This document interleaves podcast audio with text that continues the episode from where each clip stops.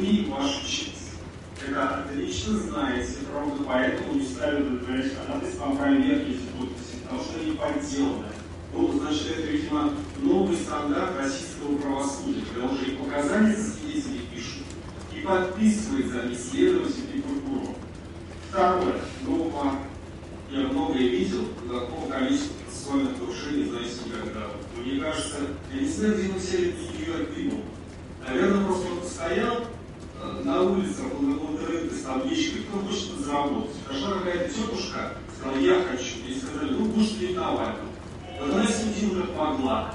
Потому что я первый раз такое видел. А что не Навальный? Слышите, пожалуйста, по доводам жалобы. Я подобно жалобы поступаю. Я говорю, процессуальное нарушение, количество нарушений процессуальных такое, что мой защитник чтобы выразить свое мнение о ходатайстве, она выносит ему замечание. Это просто было что-то немыслимое совершенно. А, третье. Ну, здесь есть просто полное противоречие уголовному кодексу и теории права. Законодатель поэтому и выделил клевету в отдельный состав, потому что это конкретная информация, про которую как-то знает умышленно, что она не ложная, и распространяет ее. Подменили состав оскорбления, называете это клеветой.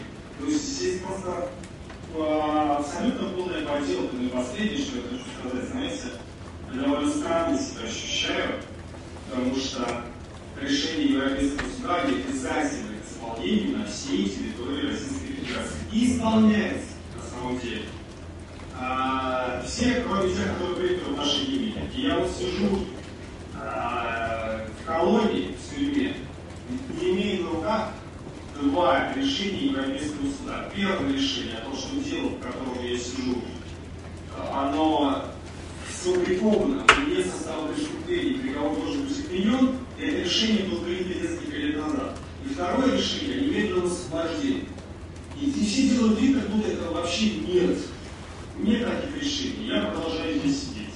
Поэтому, безусловно, я требую, поддерживаю подачу апелляционной жалобы, я требую признать students' minds.